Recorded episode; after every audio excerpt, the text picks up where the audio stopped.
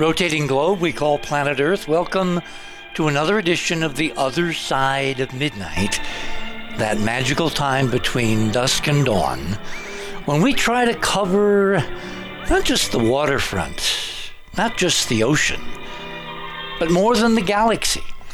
Um, first of all, before we begin tonight, uh, it's going to be a very complicated weekend.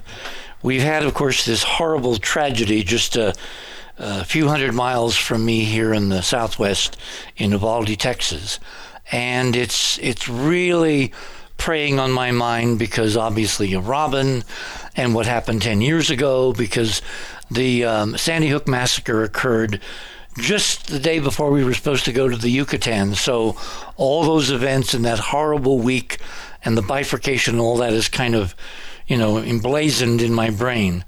So if I sound a little bit disjointed tonight, uh, please forgive me. There's a few other things going on. Uh, we're under uh, fire evacuation alerts here.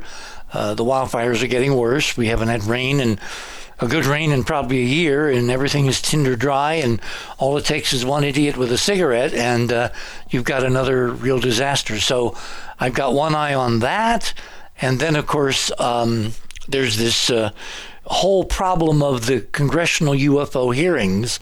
And as I said on Clyde Lewis's show earlier in the week, there is actually a relationship. And tonight I'm hoping to get the relationship between what's going on with these massacres, these mass gun shootings, and discussing something as far out arcane and apparently as irrelevant as UFOs. And I will bring them together by the end of this evening's program. And then we're going to pick up tomorrow night. We're doing three hours with Robert Morningstar and Ron Gerbron and Georgia Lambert on uh, some very, very important new information that uh, Robert and I have unearthed regarding Uvalde and a larger pattern, a larger picture.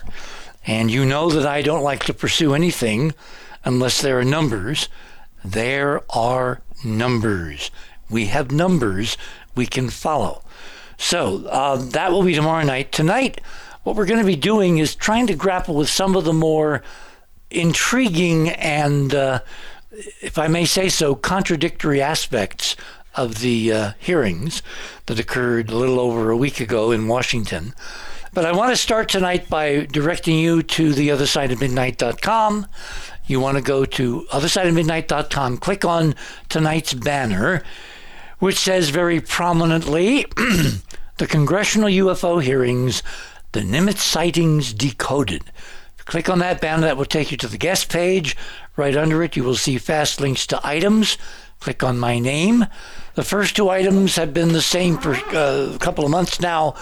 The Hubble telescope, Hubble, Webb, Webb telescope is being checked out and is almost ready for uh, uh, prime time. It will be uh, relaying the first science data in about a month in July, maybe two weeks or so into July. So we're going to kind of watch that there. Um, so if you want to find out the status of Hubble and Webb, you go to the first link. If you want to find out where it is, you go to the second link. Link number three, item number three in my list, of course, is a um, uh, recording of the actual uh, subcommittee hearing on counterintelligence. They call it C3 because it's counterintelligence, counterterrorism, and uh, uh, counterproliferation. So, in the wonderful world of Washington acronyms, they call it C3. Anyway, it's a subcommittee under the House Permanent Select Committee on Intelligence uh, for the entire United States. Um, and the hearing is there. Click on that. And then, if you want to, after we have finished tonight, if you want to listen to the actual hearing, that's where it is. Um, there are various other items in my list, which we will go through kind of in succession. But the thing that uh, uh, links one and two and three and four and five and six is simply this. If you look at item number four, that's the um, links that Barbara Honegger provided to a series of documentaries on the uh, UFO interference with nuclear weapons in the United States arsenal around the country. When the question was put from one of the congressmen to the Undersecretary of Defense for Research and Development, he claimed he had no idea what the congressman was talking about. Malmstrom Air Force Base, uh, 10 UFO or a big UFO showing up and shutting down 10 Minuteman missiles, so a nuclear retaliatory strike uh, could not be initiated, um, indicating somebody with very definite remote control of our technology. Which leads us into item number five. A few days ago, NASA published a press release out of JPL. The Voyager engineers are monitoring data coming back something like 14 and a half billion miles away from Voyager 1, which is uh, speeding out of the solar system forever. And they've been looking at the data, and the data is somehow um, not proper the telemetry data on various subsystems, starting with what's called the articulation uh, system, which is a way of keeping the spacecraft pointed so it can send data back to Earth. The pointing has not been affected, but the data inside the spacecraft that it's sending to Earth has, and the engineers are saying they're absolutely perplexed. They do not understand what they're seeing. They've never seen it before. It's no failure mode they've ever encountered, etc., etc., etc. The thing I find interesting is that all this problem with Voyager 1 began just shortly, at least publicly as far as we know, shortly after we started the uh, Oumuamua broadcast experiments.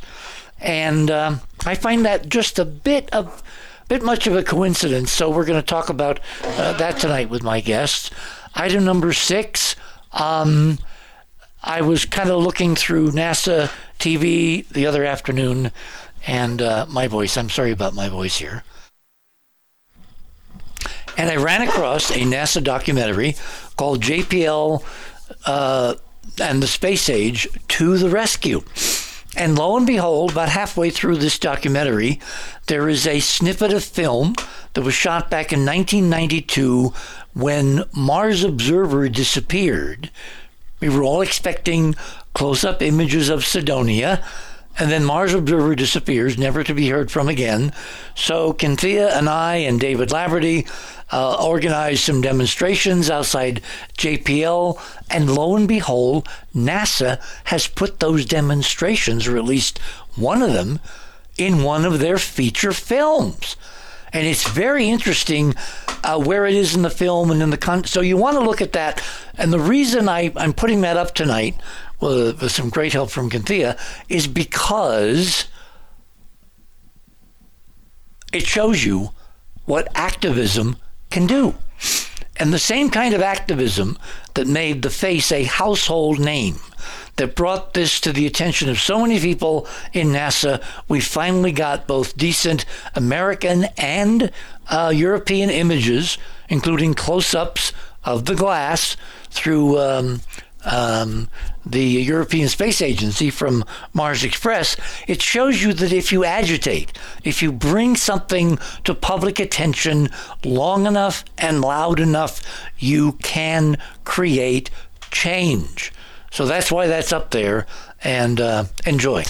Item number seven, eight, nine, and ten, uh, I will discuss in the course of this morning because what I'm going to do now is go directly to our guest. We have so much to cover and so little time. David Sereda was born in Edmonton, Alberta in 1961. Um, he has been an avant garde citizen scientist for decades. Um, if you go to the other side of midnight.com and kind of scroll down, you will see his his bio there. It's very long, and he's been on hundreds of radio and television shows. He's been on uh, the History Channel. Um, his primary um, expertise is in decoding sacred geometry um, resonant sacred frequencies, um, and a whole bunch of other things that have technological uh, implications. So, uh, we're going to be talking about codes tonight. And it was David who, several months ago, uh, kind of commented to me that in the Nimitz sightings, there appeared to be some things that were encoded. And when you understood what you're looking at, the code became clear and the potential additional reasons for these uh, Nimitz encounters became slightly more uh, understandable. We're going to go into all that tonight. My other guest tonight is Joe Cirletti. He's been researching UFOs for over 20 years. He certainly qualifies as a citizen scientist.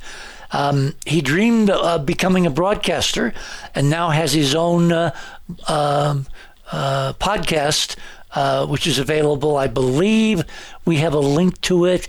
If we don't, we'll put it up, um, uh, you know, before the end of the show. So, without any further ado, gentlemen, welcome back to the other side of midnight. Well, we have so much to talk about, it's hard to know kind of where to begin. So, let me start out by asking each of you, and I'll start with Joe because you're the activist guy. What was your impression of the hearing? Well, Richard, thank you again for having me on tonight, and it's also an honor to be on here with David, who I've been following since I was a kid. Um, I'm, I'm, I'm almost starstruck to be here with both of you tonight. Um, as we discussed a few weeks ago, and sorry, my voice is also a little messed up too, so I'm, I'm glad that we're on the same boat with that. I'm not alone. Um, it went exactly as I predicted, Richard. Um, Congress has been privatized by corporations and big money and by the military industrial complex, and what happened was no surprise to me at all. Well, the thing that surprised me was you had an undersecretary of defense who claimed not only that he had no idea, you know, about Malmstrom, he also had no idea about Project Blue Book. I mean, give me a break. I mean, you know, it, do they really expect to get away with this? Is the arrogance it, that deep? Is the impermeability you know, to the democratic process that strong that they can sit there, basically lie for an hour and a half, and walk off and nothing happens? They've been lying for yeah, but that's then and this is now. They've been lying for generations. Nothing has changed, and the lies continue, and the cover up continues, unfortunately. Uh, what's even more disheartening is you know going on Facebook and or Instagram and reading the comments of citizens of the of the United States specifically. I mean, they're just so disheartening. You know, people making jokes, people saying, "Oh, I'm not going to believe any of this until I see any hard evidence." We've had hard evidence since at least 1947. You brought up Project Blue Book a moment ago. I mean, we have so much evidence; it's an embarrassment of evidence, and um, the people of the United States have just been so dumbed down. Mainstream media can twist stories any way they like. Uh, the military-industrial complex is in is in control of this technology, and the lies and the cover-up, unfortunately, continues. Okay, so that's kind of your summary. We'll get into specifics. You know, we got three hours. David, same thing. What did you think? Well, I watched the whole hearing and I took notes I mean, I, I, was slightly impressed with Congressman Schiff. I, I know his niece personally. Stop it right there. And, hang on, hang on, yeah. hang on. David is obviously very, very, very down about this, right? Is that right, well, David? What? Hang on, hang on, hang yeah, on. I mean, let, me, let me let me do this carefully.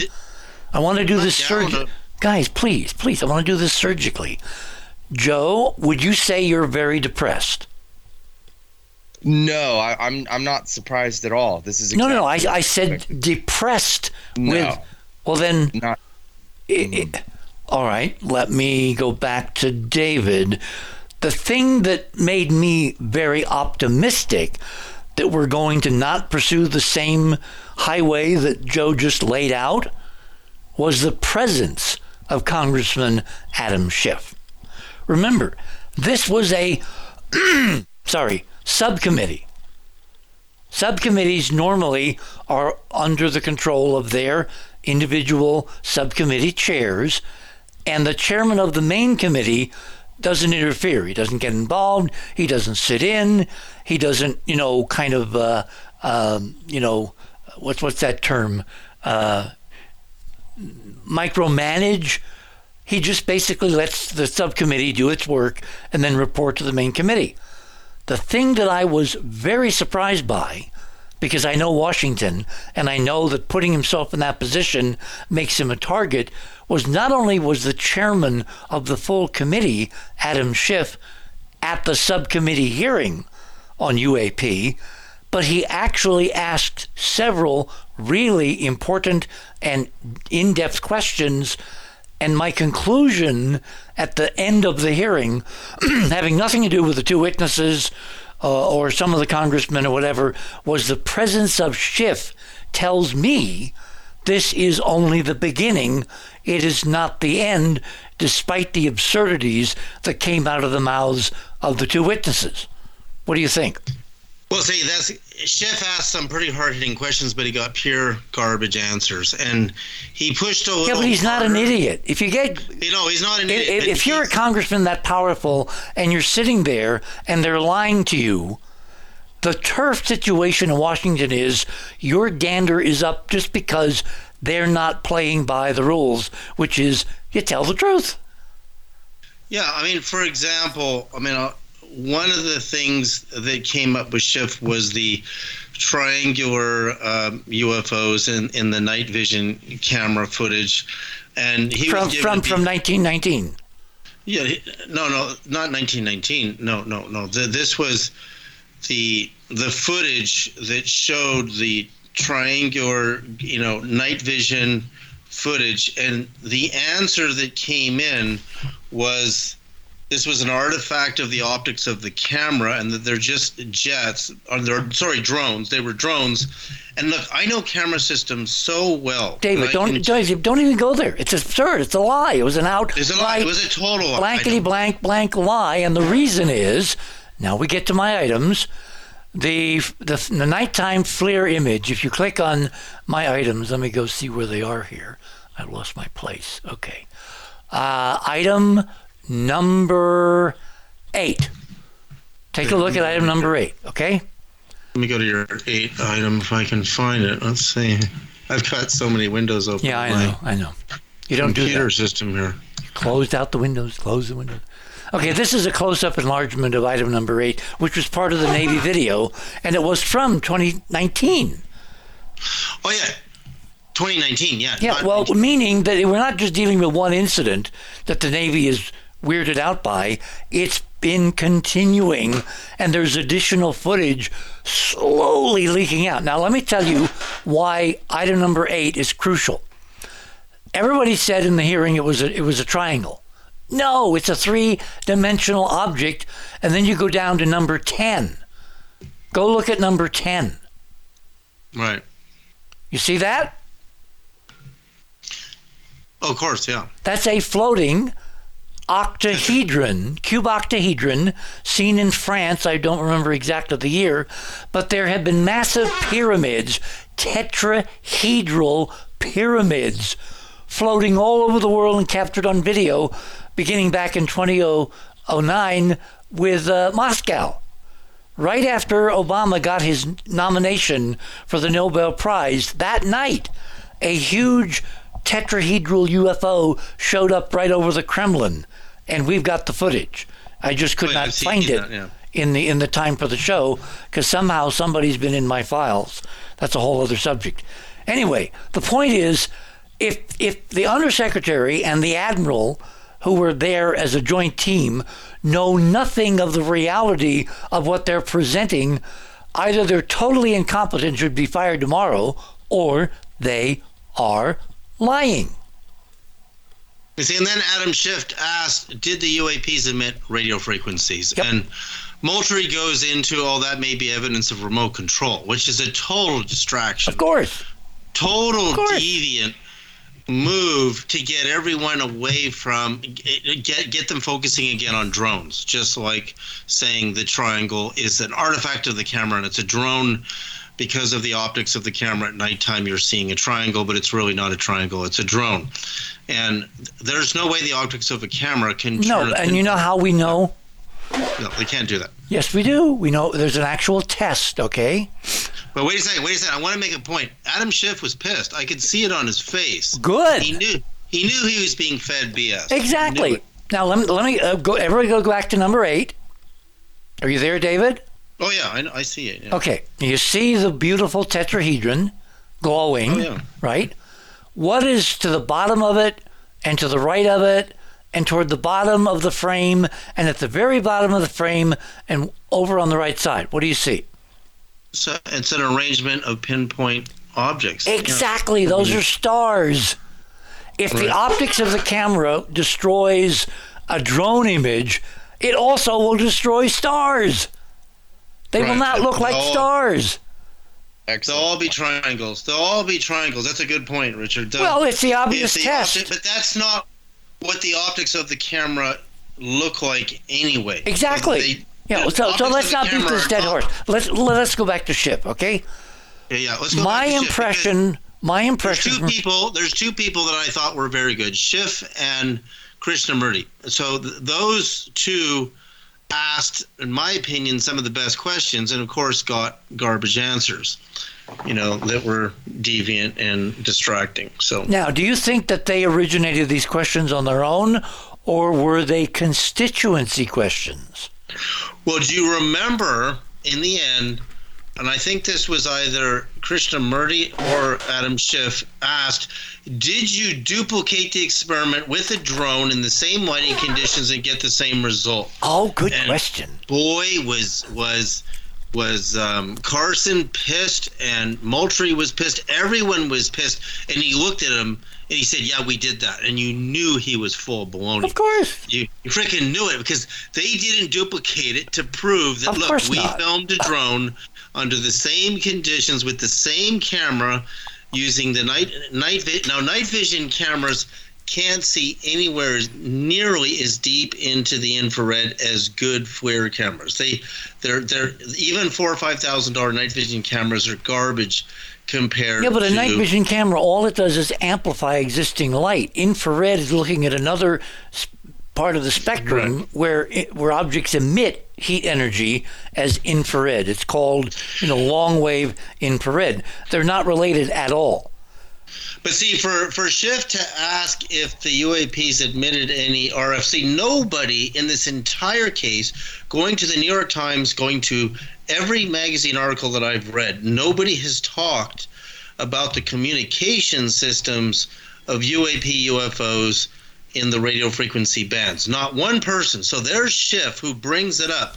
And Moultrie goes right to remote control because he has to get away from any evidence are they communicating with us and of course that goes back to you know our earlier shows richard yes they are but they're not communicating with us in the standard fashion where they're saying hello in, in french or some ancient arabic language they're they're using numbers. They're sending us numbers and codes. So you you know that's my expertise is breaking the language of code.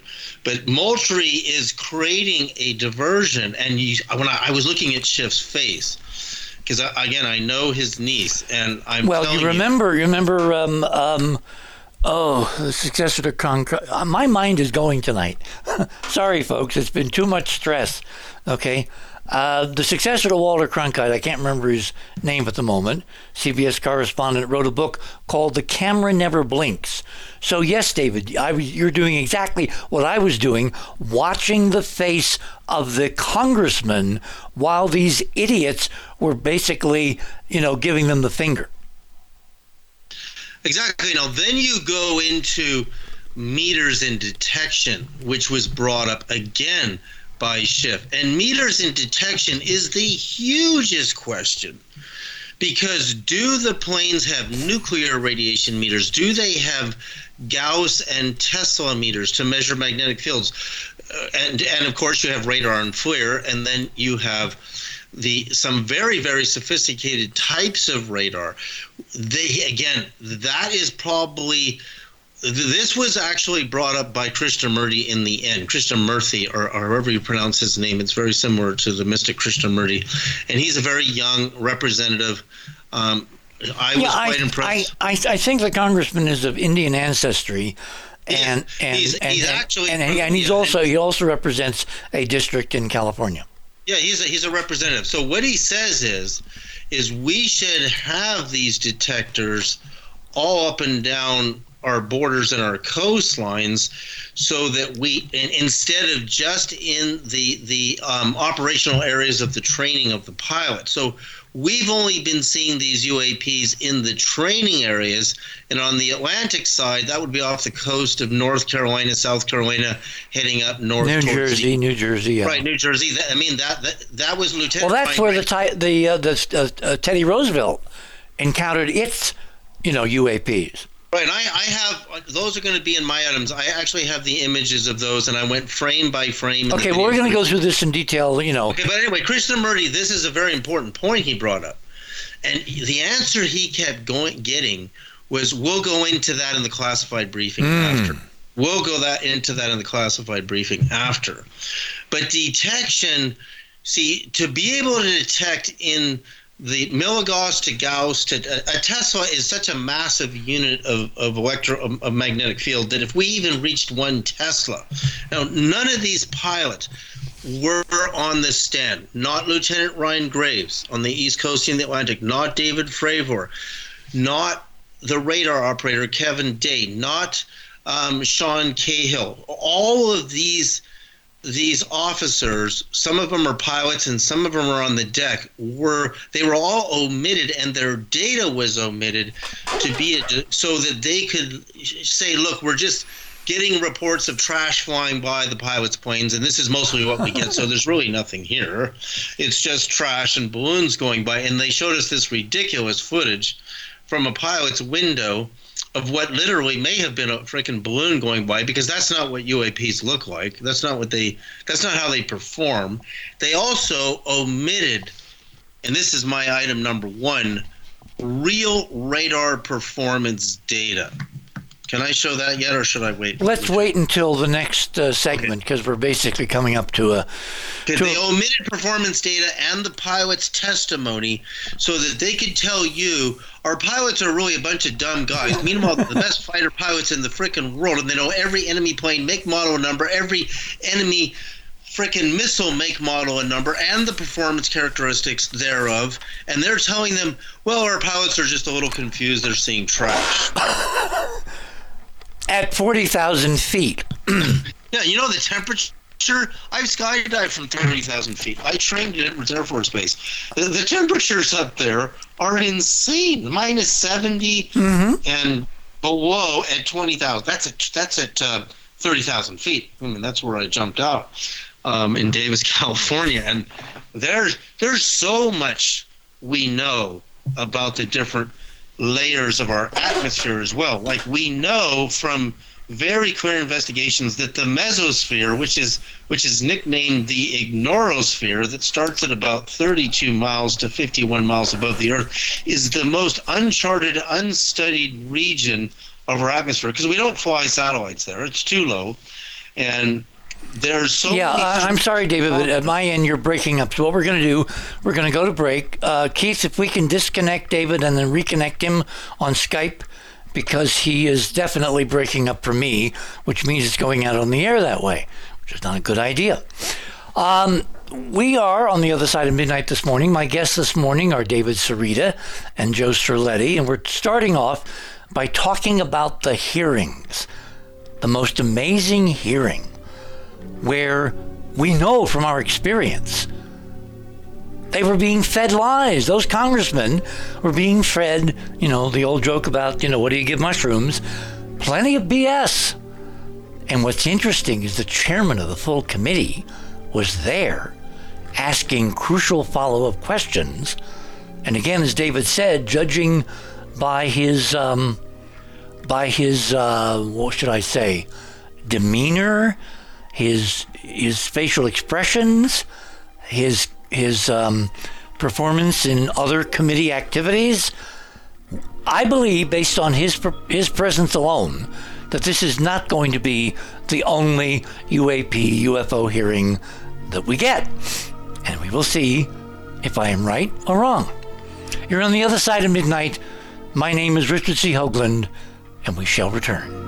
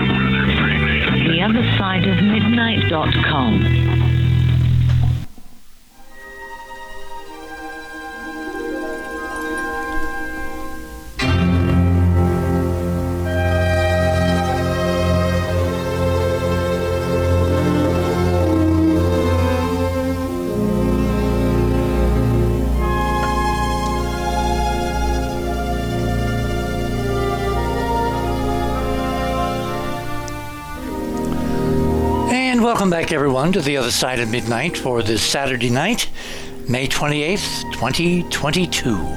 My guests this morning are David Sereda and Joe Cerletti, and we're talking at the moment with David about his very nice notes, point by point through the hearing, because despite the bizarreness and the absurdity and the, the lies, actually, I think we're making a little progress. What do you think, David? Well, one of the things I, I think a lot of people have mentioned this. I, I have this note from Layhood that From who? they- we should punt. Is that a, Um, is, is is, from- is that a person? Uh, it looks like it is um, Mr. Welch. Um, then I have Layhood, Lahood, Lahood, Lahood. I don't know. Oh, oh, oh! You mean you mean Ray LaHood? Ray Lahood, yeah. He was a former Secretary of Labor. And he, he's saying that the public should be punished for reporting false UFOs. What? This this was this has been brought up. Oh, we've there gotten to the be- silly stage here. This, this allows them to have total autonomy over the subject of UFOs. That the public cannot report a false report that can't be verified, or they can be um, interrogated. Um, who knows? Sorry about that. Go ahead. So, okay, that that that was quite shocking. That means that they think there there's there's enough data here. Again, remember they're having a classified session after the public session. You don't need a classified session unless there's something really serious going on, right? So Something classified. something classified, which means we're going to feed you BS. We're going to show you, you know, some kid's balloon going by a pilot's window and saying, "See, this is the kind of reports we get." You know, we we do have in the very beginning. Now, this was this was that the Nimitz case has not been resolved. That was Mr. Crawford. Um, that's that's Crawford. So that he's saying that the Nimitz case is not resolved, and of course that would include the Atlantic cases, you know, Go Fast and Gimbal and FLIR, um, and and the Tic Tac cases on the Nimitz are not resolved. So those are military cases that are not resolved. But Moultrie, in my opinion, watching him, he he was a bit of a clown. I don't think he has any qualification to play the role he's playing. He, he he's saying that he's a sci-fi fan and he, he doesn't know anything about Project Blue Book. He doesn't know anything about UFO history. He probably has been merely briefed on the subject, and you can't be briefed on this subject and be a leader in this congressional hearing. I spoke in the United States House of Representatives on nuclear fusion with Nobel Prize winning um, uh, physicist on nuclear fusion, and I, I see what goes on in there. I saw it in person.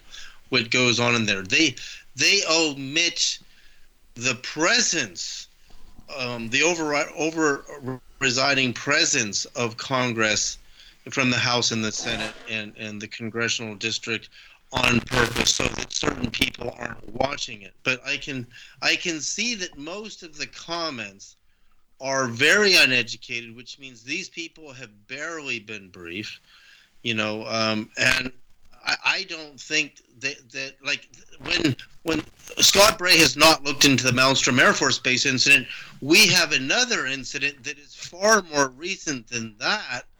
And this this was in the press. It was October 23rd, 2010, and the the it, this was a um, Montana Air Force base that had all of its nukes completely taken offline by UAPs. Malmstrom was 1967, so that that's a very old case to be bringing up, and and it's an important case, but it's a very old case. The case of here it is. This was Taos, New Mexico, June 20th, 2011. PR Newswire October 23, 2010, F.E. Warren Air Force Base in Cheyenne, Wyoming temporarily lost the ability to communicate with 50 of its Minuteman III missiles. Those are our fastest missiles. Those things go 18,000 miles an hour. Those those are faster than Russia's hypersonic missiles. Those carry our our, our largest nukes.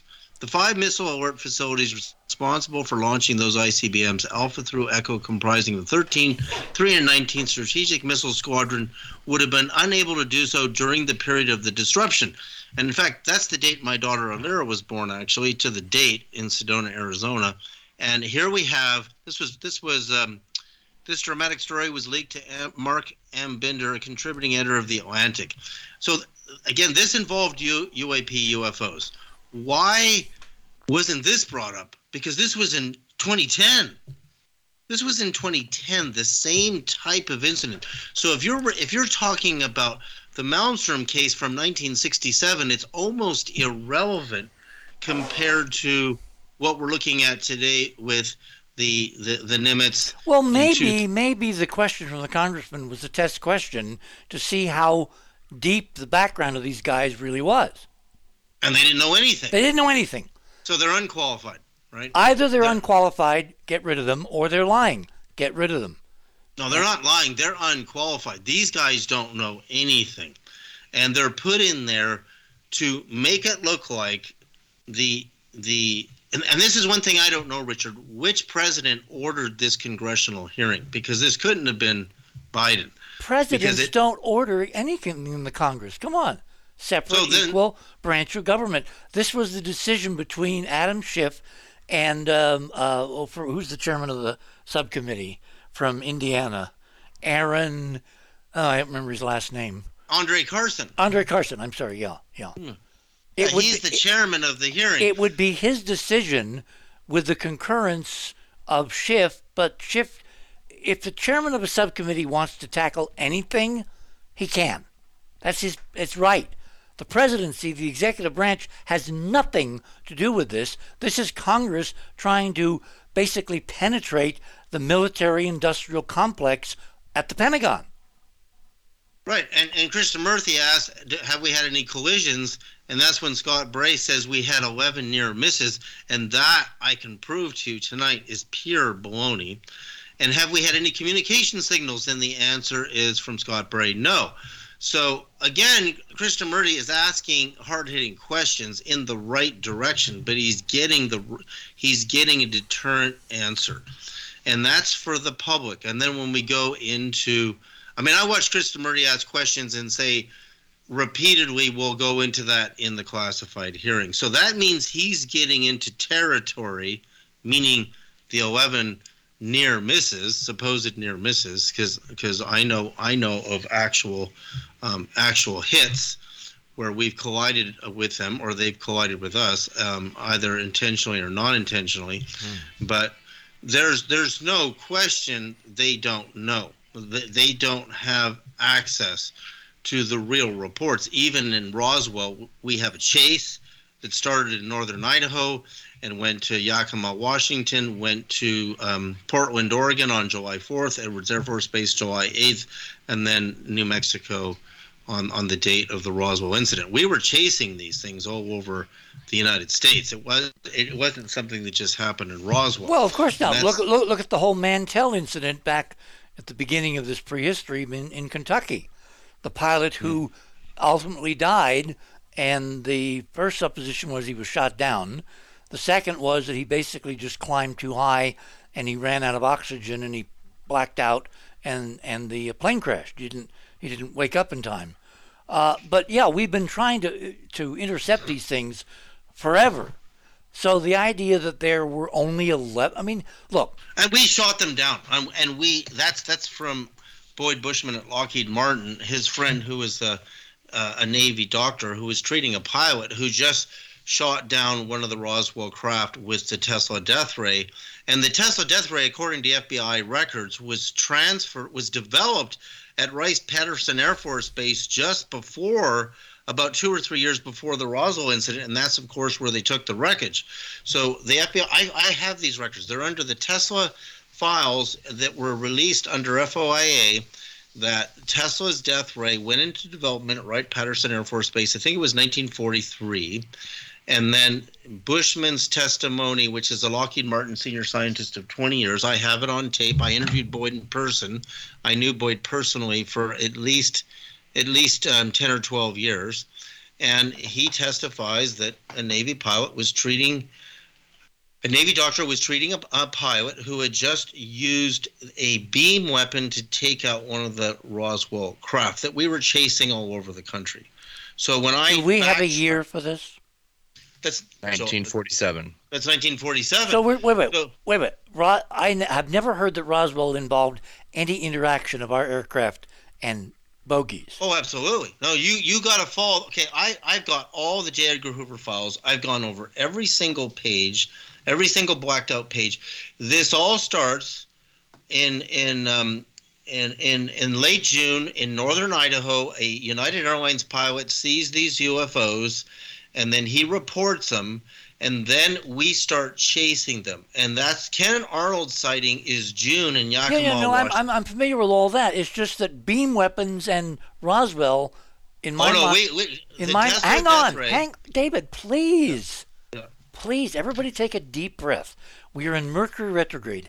Everything you can imagine is going wrong here right now. So I'm trying to focus and keep our show live and reasonably coherent. Treat me like I know nothing. All I've read and known, because I've known several of these investigators, you know, Randall and, and all the others, beam weapons and Air Force uh, or Army Air Force interactions with UFOs over Roswell has never come up, ever. It's in it's in the FBI files. So Tesla's death ray when Tesla died January the seventh, uh, I think it's 1943.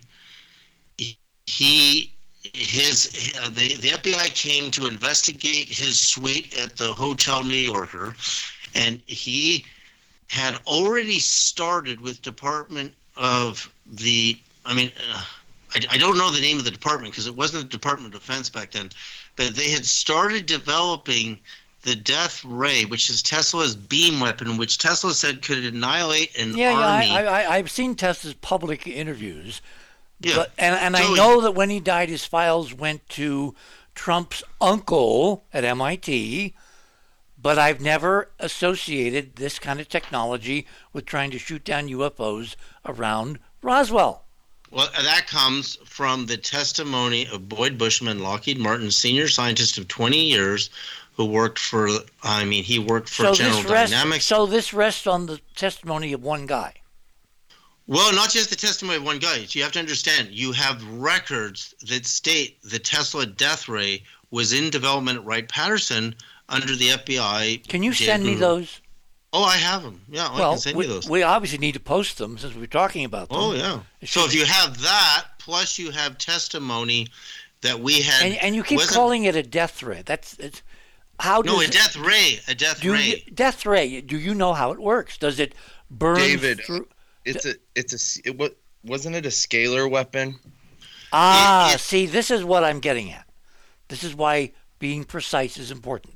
I was shown in person by Boyd Bushman in Texas how the weapon works. And yes, I know how it works. So is it like a laser, or does it interfere at a subatomic level, at the at the torsion field level, with fundamental, you know, electronics talking to each other? In other words, they're not shot down; they're basically immobilized, and they fall out of the sky. Exactly. There is no laser. There, there's no Okay, visible so this is tracer. this no. is not a death ray. Ah, I hate that term. That's what he called it. Anyway, it's so that's it- what he called because that came from a New York paper, you know, a tabloid. What this really is is obviously a sophisticated, if it exists, sophisticated torsion field scalar wave technology that interferes with the target. Doesn't destroy it, it makes it so it cannot function and it stops working. It we- interferes with the uh, electromagnetic propulsion on the craft. Except it's not electromagnetic. Forget electromagnetic. No, that's not what Boyd told me. Bo- Boyd told me if, if you un- it literally um, takes apart the dipoles at the atomic level and the matter disintegrates. He's Yeah, Boyd- exactly, exactly the same kind of weapon was used on the World Trade Centers. But Boyd said they just pointed look at the dog. ju- just vaporized look, the dog. just look at. Well, he dissolved.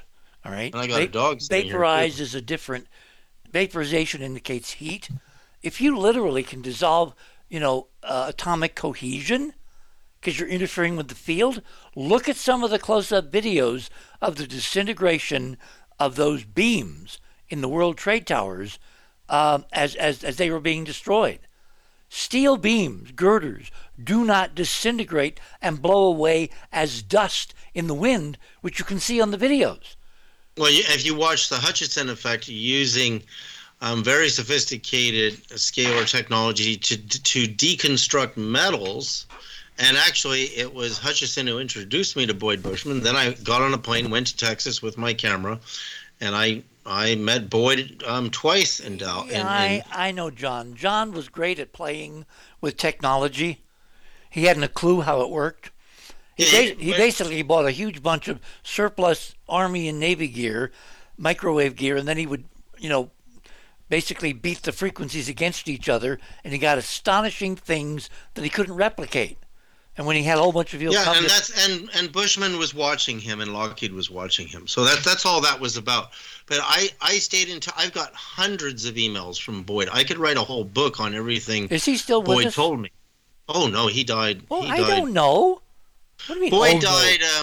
Um, let's see. Um, I'd have to look at my last email from him in, in our last talk. We talked regularly. He told me about the Stephenville UFO, which is a massive case, by the way. That's a huge case because you have a massive, mile long UFO that was seen by far, a farmer in Texas, and he said he, he there were no rivets in this thing, and there were Lockheed fighter jets escorting it over Crawford Ranch in Texas, and so I got very involved in that case with Boyd because Boyd was Lockheed, and, and it went right over Lockheed in Texas. The, Well, this Stephen- is the so-called secret space program. It's not a UFO at all.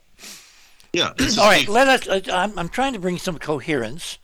My voice is killing me, so let's you know let's try to be a little metonymic here. Your notes on the hearing. Proceed through your notes because dissecting this hearing, I think, is very important. Well, I think it, it, see once you go through the data that they omitted from the pilots, and I did the math on the radar data. Wait, wait. When you say omitted It- from the pilots, what, what, do you mean? They only they the only they, on- they, on- they only had the two, you know, kind of senior representatives from the DoD, from the Pentagon, from this special office. They had no witnesses other than those two, who had no direct experience. They were just project managers overseeing how the investigations are supposed to proceed. Right? Yeah, and they didn't show the Tic Tac footage. They They didn't, show any of that. They didn't show FLIR. They didn't show any of the, the footage that is backed up by eyewitness pilot testimony, and they didn't show radar data on performance. Right. performance. Right. Okay. So what I'm saying is that data is the most important data because that data tells us that we're not dealing with somebody on Earth like China or Russia. So the whole thing opens from the very beginning with Congressman Andre Carson that his only interest here is if a foreign country or an adversary has developed this technology like China and Russia. And that right there is a massive mistake for the United States military to give Russia or China air superiority, saying that this is probably them. It, it diminishes the, the power and the latitude of the United States military as its as the superpower. In fact, it was the Americans invented not only the nuclear bomb but the the hydrogen bomb, and the Russians sent spies to Los Alamos and stole the weapons, and had the blueprints in their hands and just duplicated them, and then they terrorized. Look, look, look. The idea that Putin has secretly developed this and is not using it. Come on. No, no, it's the biggest joke of all. But that's how the hearing starts. It starts with, if this is well, this the, what, what Air these Force. guys need, remember, and and Bassett, you know, who's definitely a creature of Washington after so many decades there, kind of agrees with me. You have to have an entry point to call congressional hearings. There's got to be a reason why the public should be interested and concerned.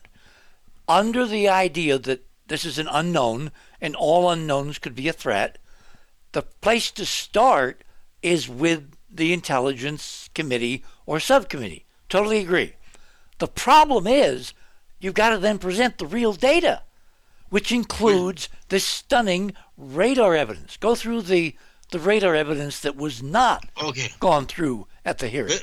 This is the most stunning. So if you go to my items, you have to go underneath Joe's items, scroll down through Joe's items. You're going to go to my item one, and and and this is a conversation I personally confirmed having with Lou Elizondo myself recently. And this, what he states here, is that the UAP came down from above 80,000 feet on radar to sea level in 0.78 seconds. No, hang on, hang on, hang on. You lost me again. First of all, you can't assume David audience knows anything. Sorry, guys. Who is Elizondo? What events are you talking about? In other words, detail, detail, detail, please. Okay, Louis Elizondo. Louis Elizondo is the was the head of ATIP. The What is been- He has the Pentagon's program on advanced aerial phenomena. Basically, he was he's been on every the head of the whole History Channel series. Which was set up by Harry Reid and uh, Senator Congressman Reid. From Right. please don't. We can't rush this. There's too much detail. We have plenty of time. Back in, do you remember the year?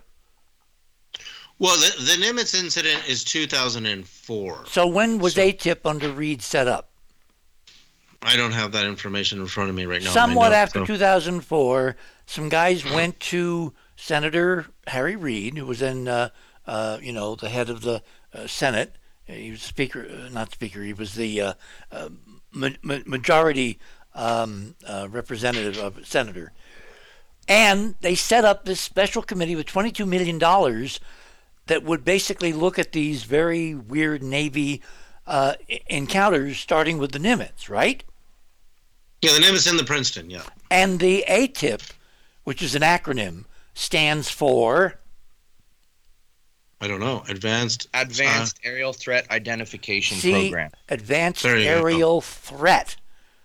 You're always So- dealing with the concept of a threat. Thanks. Joe, for bringing that in. Good. Of course. And I want to I want Yeah, to ask the- both of you I a understand what. Richard's saying. The the background of whose data I'm about to present is everything. Crucial. It's crucial. Yes. So what Elizondo tells me was in the press when when Tom DeLonge formed this group. He well, he he's credited for Tom form- DeLonge. Who is Tom DeLonge? Tom DeLonge is uh, the the former you know rock star from the uh, what's the name of his band, Joe? Blink 182. Blink 182. So he- he's a very mute guy. He doesn't have a lot to say. He, he's in the series, the season one and season two, the History Channel did on ATIP. And of course, you got Hal Puthoff, you know, this, this incredible physicist. You've got all these players. And, and, and we were really getting into it, Lou and I. But this data that I'm using, I'm not going to use anything Lou told me not to tell anybody, but I can use this data because this has been in the press. This has been in People magazine, this particular data. That on radar, the UAP UFO came from above 80,000 We're feet. talking now about the Nimitz. You're talking now about the Nimitz, the Tic Tac. Yes. What they call Tic Tac, which looks like a white Tic Tac. Um, and it, it traveled 80,000, uh, more than 80,000 feet to sea level in 0.78 seconds. So I told Lou that's over 68,000 miles an hour. And he said, no, it's instant. And I said, no, here's why. You take 80,000 feet divided by 5,280 feet per mile, you get 15.1515 miles per 0.878, 0.78 seconds, which equals 18.4848 miles per full second. Times 60 seconds in a minute times 60 minutes an hour is 66,545 miles an hour. But that's if you're starting at 80,000 feet, which is, again, only 15 miles above the Earth. And the radar can see it well over 200 miles at the speed of light. No, wait a minute. What did what what did he say again? He said this UFO, Tic Tac, Went from eighty thousand feet. above 80,000 feet Right. to sea level in 0.78 seconds. So that's at least 68,000 miles an hour. Stop! Stop! Stop! Yeah. And and then when you said that to him, he said, "No, it disappeared." It's no, he said it's instant, and I said, well, I meaning said, you have meaning it goes into warp and comes out wherever it wants to and whatever the time interval is is the time it takes the technology to go into hyperspace and then come back to real space that's.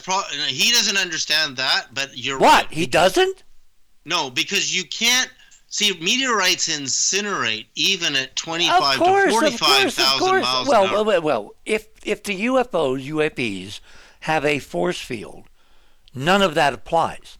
What i need to know and what you need to know and the audience needs to know is is this guy looking at the actual radar plots or is he listening to people who are trying to interpret a radar plot and they don't understand it because in their purview things don't just disappear and reappear Well, see, In other words, they're having- getting closer. they're having a major to the they're having a major Arthur Clarke problem in that they are not thinking that any sufficiently advanced technology is indistinguishable from magic. And we're at the top of the hour, so hold it there. Okay, let's uh, let's kind of uh, regroup here. Oh, what an interesting evening! because nothing can go that fast, according to what we know. Nothing can come anywhere near that fast. Well, that requires some explanation, so we will not. Yeah, uh, we'll continue. We will continue, okay.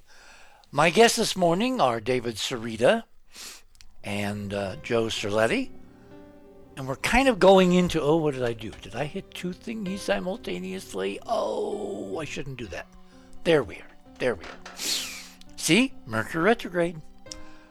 If you can get any sense out of all this hash tonight, you're a better man than I, Gunga Din. Anyway, um, trying to put all this in context, I think, is really important because if you don't understand the players and the background in detail, you will miss the punchline up ahead. You're on the other side of midnight. My name is Richard C. Hoagland. We shall return.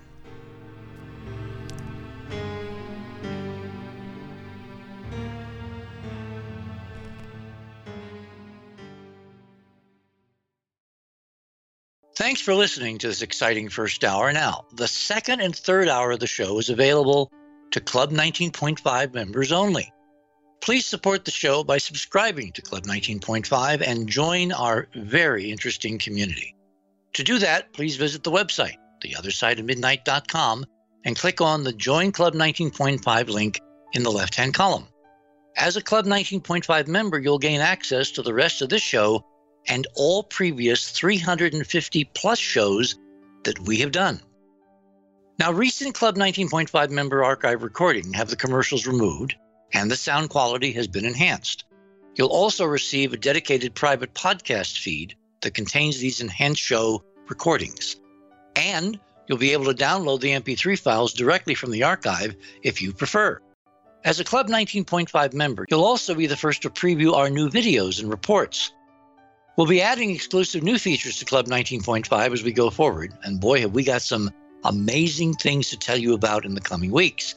So please support the show and don't miss all the exciting new things we have planned.